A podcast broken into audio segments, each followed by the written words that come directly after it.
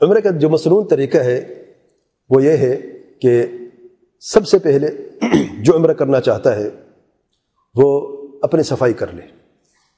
مصنون ہے کہ غسل کر لے۔ اور غسل کرنے کے بعد وہ احرام کے دو کپڑے مردوں کے لیے، سفید دو سفید چادر۔ عورتوں کے لیے کوئی خاص کپڑا نہیں ہے، کسی بھی پاک کپڑے میں عورت احرام کر سکتی ہے۔ احرام صرف کپڑے کا نام نہیں ہے۔ احرام میں تین چیزیں ہیں۔ ایک فرض ہے جو کہ نیت ہے دل کی۔ آپ دو چادریں پہن لیں گے، اب آپ نیت کرتے ہیں کہ اللہ تعالیٰ میں عمرے کے لیے حاضر ہوں۔ اپنی نیت کرنی ہے تو آپ اللہ تعالیٰ میں عمرے کے لیے حاضر ہوں۔ اور اگر کسی اور کی طرف سے کرنا ہے عمرہ، تو اس کا نام بتائیں گے۔ والد تو کہیں گے اللہ تعالیٰ میں اپنے والد کی طرف سے عمرہ کرنے کے لیے حاضر ہوں۔ ٹھیک ہے نا؟ والد ہے تو والدہ طرف سے۔ کوئی اور بھائی تو اس کا نام بتا کے کہیں گے کہ اللہ تعالیٰ میں فلان طرف سے عمرے کے لیے حاضر ہوں۔ یہ نیت ہو گئی ہے۔ دل کی نیت ہے زبان سے کہنا سنت ہے۔ دل کی نیت فرض ہے۔ زبان سے اظہار کرنا سنت ہے۔ یہ کر دیا۔ دو کپڑے آپ نے پہن لیے۔ دو سفید چادریں۔ نیت آپ نے کر لی ہے۔ پھر آپ نے تلبیہ پڑھنا ہے مسلسل۔ تلبیہ کیا ہے؟ لبیک اللہم لبیک۔ لبیک لا شریک لک لبیک۔ ان الحمد والنعمت لک والملک لا شریک لک۔ یہ آپ نے مسلسل کہتے رہنا ہے۔ اچھا احرام کہاں سے باندھنا ہے؟ جو لوگ مقات سے باہر سے آتے ہیں، جیسے آپ پاکستان سے ہیں، تو آپ کا جو پہلا عمرہ ہے، وہ مقات سے احرام باندھنا لازمی ہے۔ مقات کا جہاز میں اعلان ہوتا ہے۔ اگر کوئی جہاز میں احرام نہیں باندھ سکتا کسی وجہ سے، تو وہ ایئرپورٹ سے ہی، کراچی سے یہ جہاں سے وہ آ رہا ہے، ایئرپورٹ سے احرام باندھ سکتے ہیں نیت جہاز میں جہاں بقات سے گزرے گا، اعلان تب نیت کر لیں۔ تو دو سفید چادر پہلے پہن سکتے ہیں آپ۔ مصنون یہ ہے۔ اگر کوئی سو جاتا ہے نہیں کر سکتے تو پہلے سے آپ نیت کر سکتے ہیں۔ بہتر یہ ہے کہ جب اعلان ہو احرام کا تو وہاں پر آپ اس وقت احرام باندھیں اور نیت کر لیں۔ جو لوگ مقات اور حرم کے بیچ میں رہتے ہیں، جیسے کہ جدہ والے ہیں، ہمارے لیے، ہماری جگہ جدہ جو ہے وہی مقات ہے۔ جو اہل حرم، جو حرم کے حدود میں رہتے ہیں، ان کے لیے مقات حل ہے۔ حرم کے حدود سے باہر جا کر احرام باندھنا پڑے گا۔ صرف مسجد عائشہ جگہ نہیں ہے۔ بعض سمجھ سے مسجد عائشہ مشہور مشہور و معروف ہے، نہیں. حل سے مراد حرم کے حدود سے باہر، چاہے جدہ کی چیک پوسٹ ہو، چاہے طائف جو چیک پوسٹ وہاں پہ حدود حرم سے باہر، چاہے مسجد عائشہ، چاہے جعرانہ ہو، کوئی بھی جگہ، مختلف یہاں پہ جگہ ہیں، حدود حرم سے باہر جا کے آپ احرام پہن سکتے ہیں، نیت کر سکتے ہیں. حرم کے حدود کے اندر سے عمرے کے لیے نیت نہیں کی جاتی. ٹھیک ہے؟ حدود تو اللہ لیکن حدیں لگی ہوئی ہیں، نشان لگے ہوئے ہیں. حدود حرم کے نشان لگے ہوئے ہیں۔ مجھے ڈسٹینس کلو میٹر میں فاصلہ مجھے نہیں پتا ہاں؟ تیئیس کلو میٹر ہے۔ نہیں، جدہ سے، لیکن دوسری جگہ سے میں نہیں پتا نا۔ تو پورا یعنی ارد گرد جو ہے، تو ہمیں، مجھے ڈسٹینس نہیں پتا کتنی فاصلہ، لیکن حدیں حکومتیں لگا دی ہیں کہ حرم کی حدود کی ابتدا اور انتہا لکھا ہوا ہے۔ احرام باندھ لیا، تلبیہ شروع ہو گیا، اب بیت الحرام کی طرف جا رہے ہیں۔ تلبیہ پڑھتے رہیں گے راستے میں مصنوع کوئی اور ذکر بھی کر سکتے تلبیہ مستحب ہے۔ مسلسل پڑھتے رہیں گے۔ جب آپ حرم کے دروازے پر پہنچے گے تو دائیں پاؤں آگے کرتے ہوئے جو دعائیں مصنوع پڑھیں گے۔ کیا دعائیں مصنوع ہیں؟ اعوذ باللہ العظیم و بوجہ الکریم، بسطان القدیم نشطان الرجیم۔ بسم اللہ والصلاة والسلام علی رسول اللہ صلی اللہ علیہ وسلم۔ اللہم افتح لی ابواب رحمتک۔ مشکل ہے؟ مصنون دعا ہے۔ جو دعا کو یاد ہے وہ کیا ہے؟ مختصر سے دعا۔ بسم اللہ والصلاة والسلام علی رسول اللہ صلی اللہ علیہ وسلم. اللہم افتح لی ابواب رحمتک یہ معروف ہے. یہ یاد یہ پڑھ لیں. اگر بہتر ہے تو جو پوری دعا ہے، اعوذ باللہ سے لے کے پوری وہ پڑھیں. مستحب ہے. کوئی بھول جائے، کوئی حرج نہیں. عمرہ ٹھیک ہے اس کا. ہم مکمل عمرہ کی بات کر رہے ہیں، جس میں اجر و ثواب جتنا ہم زیادہ لے سکتے ہیں، کہ چھوٹی سے چھوٹی سنت بھی باقی نہ رہے. دائیں پاؤ کے کرتی دعا پڑھتے ہوئے ہم آگے بڑھتے رہیں گے. اچھا جب ہم مطاف پہ پہنچیں گے الگ سے نیت طواف کی نہیں کرنی۔ بعض لوگ دوبارہ سے طواف کی نیت کرتے ہیں، غلط ہے۔ نیت ہم کر چکے ہیں عمرے کی اور اس میں طواف بھی حصہ ہے۔ بعض لوگ وہاں پہ رک جاتے ہیں۔ اللہ تعالیٰ، میں سات چکر طواف کے لگاؤں گا۔ حضرت سے شروع کرتے ہوئے، یہاں پہ ختم کرتے ہوئے، یہ یہ یہ بدایت اس کا کوئی تصور ہی نہیں ہے۔ کیوں؟ کیونکہ اللہ تعالیٰ کے پیارے پیغمبر صلی اللہ علیہ وسلم نے ایک مرتبہ نیت کی تھی، دوبارہ کوئی نیت، نہ طواف کی لیے نیت الگ ہے، نہ سعی کے لیے کوئی نیت الگ ہے۔ نہیں، ایک ہی نیت۔ اب جا کے کرنا کیا ہے؟ اپنا دایا کندھا جو ہے وہ نکال لینا ہے۔ یوں، اور اپنا جو چادر ہے، دایا کندھا یہ سنت ہے۔ اسے کیا کہتے ہیں؟ افتباع افتباع کہتے ہیں۔ اچھا یہ آپ نے نکال لیا ہے۔ حجر اسود سے پہلا چکر شروع ہوتا ہے۔ آپ جہاں سے بھی مطاف میں داخل ہو چکر شروع نہیں کریں گے آپ۔ یہ نہیں کہ رکن ایمانے سے شروع کرے تو ادھر سے شروع کر دیں۔ طواف نہیں ہوگا، یاد رکھیں۔ شرط ہے۔ سات چکر شرط ہے اور مکمل چکر شرط ہے۔ بعض لوگ اور غلطی کرتے ہیں۔ ایک چھوٹا کتابچہ ملتا ہے، جس میں لکھا ہوا ہے کہ پہلے چکر کی دعا، دوسرے چکر کی دعا، تیسرے چکر کی دعا، ان چکروں میں مت پڑے۔ کیونکہ اللہ تعالیٰ کے پیارے پیمر وسلم سے یہ ترتیب ثابت نہیں ہے۔ دعائیں ٹھیک ہیں، لیکن ترتیب پہلے چکر میں یہ پڑھا، دوسرے میں یہ پڑھا، اس سے کوئی ثبوت نہیں ہے۔ تو کیا پڑھیں؟ جو بھی آپ کو قرآن مجید کی آیت آتی ہے، جو بھی اللہ تعالیٰ کے ذکر مصنون آتا ہے وہ پڑھیں۔ کلمہ توحید ہے، سبحان اللہ ہے، استغفار ہے لا الہ الا اللہ ہے الحمد ہے۔ جو بھی درود پاک پڑھنا ہے، آپ نے جو بھی اللہ کا ذکر کرنا ہے، ایک بار پڑھ کے دیکھیں، دل سے عبادت کر کے دیکھیں آپ۔ ہم جب کتاب سے ہاتھ میں ہوتا ہے نا، تمہاری سوچ، فکر، دل کہاں لگا ہوتا ہے؟ اسی میں لگا ہوتا ہے۔ یہ ہوش نہیں ہوتا کہ ہم کر کیا رہے ہیں۔ یہ پتا ہوتا ہے ہم نے پس عمرہ کر لیا ہے۔ اپنے دل سے عمرہ ایک دفعہ کر کے دیکھ لیں۔ اس کتاب کو نہ دیکھیں، چھوڑ دیں۔ اپنے دل سے صورت الفاتحہ کو آتی ہے نا وہ تو آتی ہے نا، وہ پڑھیں۔ جو حافظ نہیں ہے، سورہ فاتحہ پڑھیں، پہلے چکر میں۔ مثال کے طور پہ۔ دوسرے چکر میں کوئی اور صورت اخلاص پڑھ لیں صورت الفلق صورت الناس، آیت الکرسی۔ اور کوئی بھی دعا آپ پڑھ سکتے ہیں۔ ٹھیک ہے۔ حضرت اسود سے چکر شروع ہوا۔ دوسرا حجر اسود تک ایک چکر ہوگا۔ سات چکر آپ نے لگانے ہیں۔ ایک دعائیں مسنون ہے جو حجر سے رکن ایمانی کے بیچ میں آپ نے پڑھنی ہے۔ جب رکن مانی رکن ایمانی کون سا ہوتا ہے؟ جو حجر اسود سے پہلے آتا ہے۔ ہم چکر کیسے لگاتے ہیں؟ یعنی ہمارا جو بایاں کندھا ہے وہ کعبے کی طرف ہوتا ہے۔ ٹھیک ہے نا؟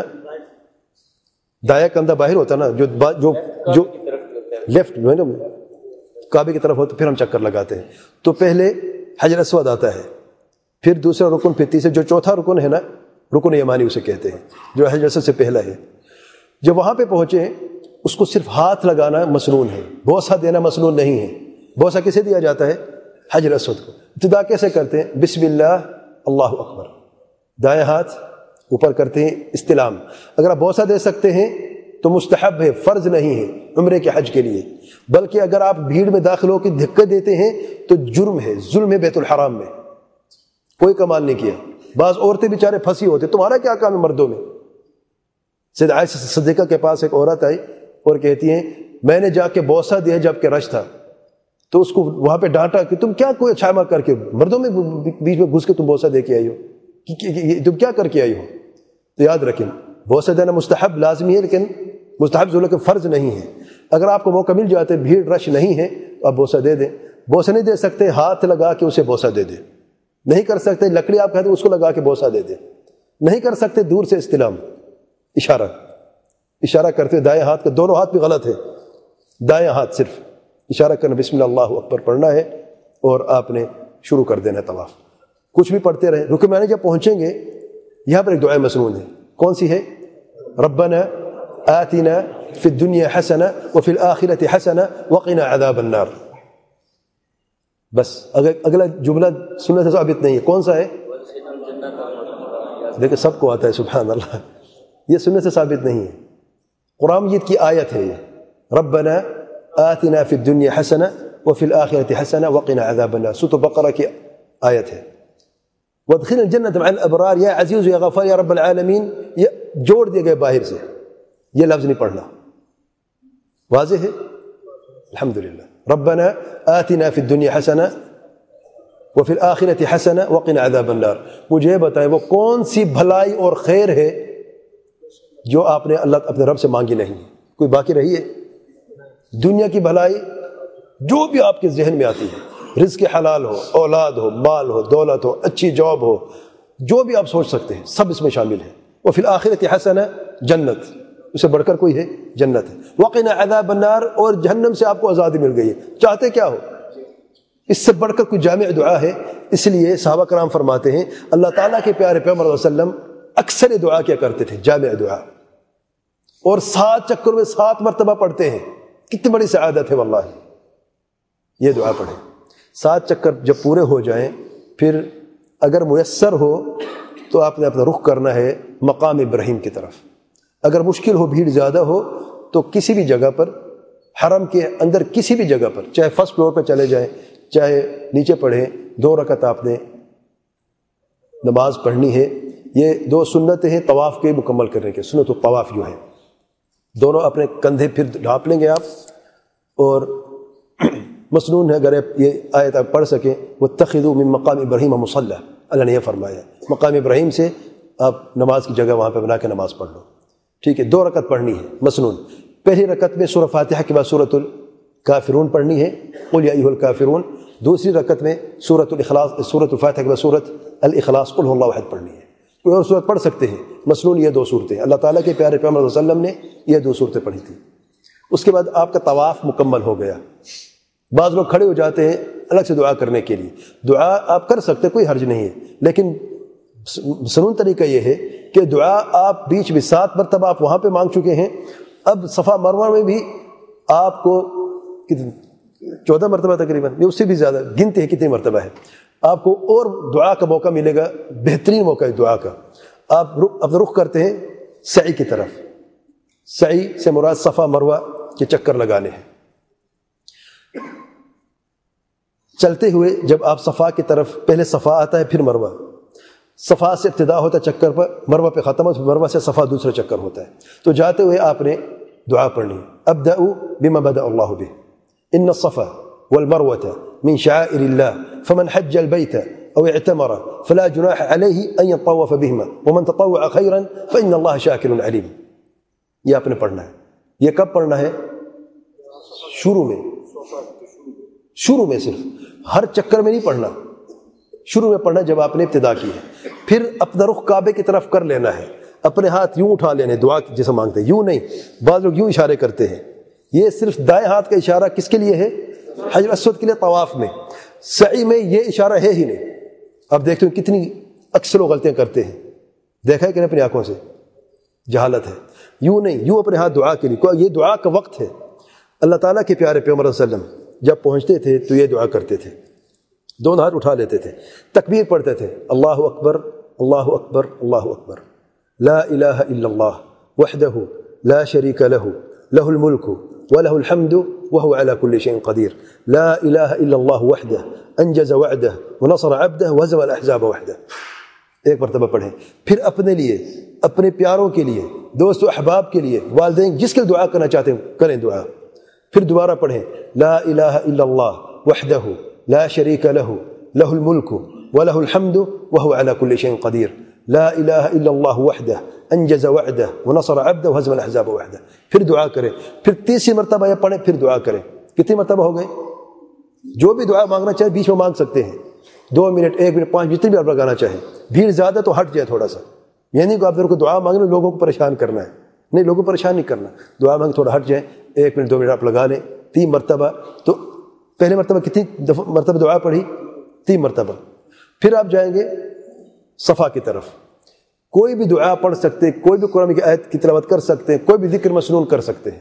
بشرط کہ سنت کے مطابق ہو۔ اللہ اللہ نہیں، سنت کے مطابق ہو۔ جب آپ گرین لائٹ لگی ہوئی ہیں، جب یہاں تک پہنچے ہیں، تو یہاں پر تیزی سے دوڑنا ہے۔ اگر ممکن ہو، میسر ہو، بہت بھیڑ ہوتی، لوگ دوڑ رہے ہوتے، دھکے لگ رہے ہوتے۔ نہیں، یہ سنت سے ثابت نہیں، بلکہ یہ جرم ہے۔ کسی کو دھکا لگ جائے، کسی کی بہن کو کسی کی ماں کو کیا اچھا لگتا ہے وہ ہمارے اسلام بہنیں تو جائز نہیں ہے۔ کسی مرد کو دھکا دینا بھی جائز نہیں ہے۔ بیت الحرام ہے، یہ امن کی جگہ ہے۔ سبحان اللہ۔ تو کوشش کریں، نہیں کر سکتے۔ اس میں رمل کی بات بھی نہیں کہ رمل مشکل، رمل کا مطلب ہے پہلے تین چکروں میں تیزی سے کود کود کے چلنا۔ بھیڑ میں مشکل ہو جاتا ہے، مستحب اگر کرنا چاہے پہلے تین چکر میں طواف میں۔ تو یہاں پر دو دو، جو سبز لائٹیں ہیں، ان کے بیچ میں آپ نے تیزی سے دوڑ کر اللہ تعالیٰ کے پیارے پیغمبر وسلم تیزی سے یہاں تک کہ لہرام جو آپ وسلم کے لہرا جاتا ہوا میں اس طریقے سے دوڑتے۔ پھر جب دو سبز لائٹیں ختم ہو جائیں، پھر آپ نے چلنا ہے۔ اور ذکر جو بھی میں نے بتایا، پڑھنا خاص ذکر نہیں ہے۔ ان سات چکروں کے چکر جو کتابی چکر مت پڑھیں، چھوڑ دیں اسے پھر آپ پہنچتے ہیں مروا کی طرف۔ وہاں پر اپنا رخ دوبارہ کعبے کی طرف کر لیتے ہیں۔ کیا پڑھیں گے؟ ہاتھ یوں کون بتائے گا جلدی سے؟ اللہ اکبر اللہ اکبر، اللہ تکبیر پڑھیں تین مرتبہ۔ پھر لا الہ الا اللہ وحدہ لا شریک له له الملک وله الحمد، وهو على كل شيء قدیر لا الہ الا اللہ وحدہ انجز وعدہ ونصر عبدہ وهزم الاحزاب وحدہ کتنی مرتبہ؟ تین مرتبہ. دیکھ، بیچ میں وقفہ ہے. وقفے میں کیا پڑھنا ہے؟ دعا کرنی ہے. اپنے لیے، والدین کے لیے، بیوی بچوں کے دوست و احباب کو جس کے لیے عہد کرنا چاہتے ہیں. تین مرتبہ. تین مرتبہ وہاں پر دعا پڑھی، تین مرتبہ یہاں پہ پڑھی. پھر واپس جائیں گے اسی طریقے سے صفا کی طرف یہی عمل کرنا ہے۔ سات چکر لگانے ہیں۔ سات چکر مکمل کرنے کے بعد عمرہ مکمل ہو جاتا ہے۔ صرف ایک کام باقی رہ جاتا ہے۔ وہ کیا ہے؟ سر کے بال۔ سر کے بال یا منڈوائے جاتے ہیں یا کٹوائے جاتے ہیں۔ منڈوانا افضل ہے کٹوانے سے۔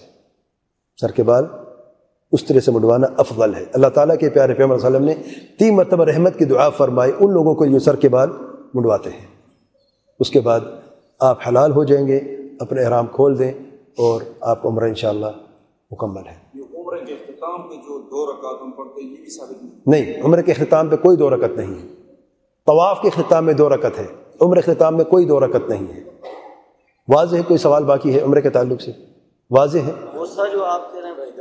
اچھا اللہ پر ذائقہ خیر دے یاد دلائے۔ بعض لوگ کیا کرتے ہیں؟ آپ نے دیکھا ہوگا کہ سر کے بال پورے نہ تو مڑتے ہیں، نہ مڑواتے، نہ کاٹتے۔ کیا کرتے تھوڑے سے دائیں طرف، تھوڑے سے بائیں طرف، تھوڑے سے آگے پیچھے سے، یہ سننے سے ثابت نہیں ہے۔ اسے سر کے بال کو کاٹنا نہیں کہتے۔ سننے سے کیا ثابت؟ دو ہیں۔ یا تو مڑوانا پورے، یا پورے سر کے بالوں کو کاٹنا۔ یعنی اگر آپ اپنے شلوار دیتے ہیں یا قمیض دیتے ہیں درجے کو چھوٹا کرنے کے لیے، اور وہ ادھر ادھر سے کاٹ کے دے دیتا ہے آپ کو۔ اسے کاٹنا کہتے ہیں، آپ لیں گے؟ کسے کاٹتے ہیں؟ جب وہ پورا برابر کاٹ لیتا ہے تو سر کے بالوں، کاٹنے سے مراد ہے کہ سارے سر کے بال کاٹے جائیں۔ بارہ اللہ فیک۔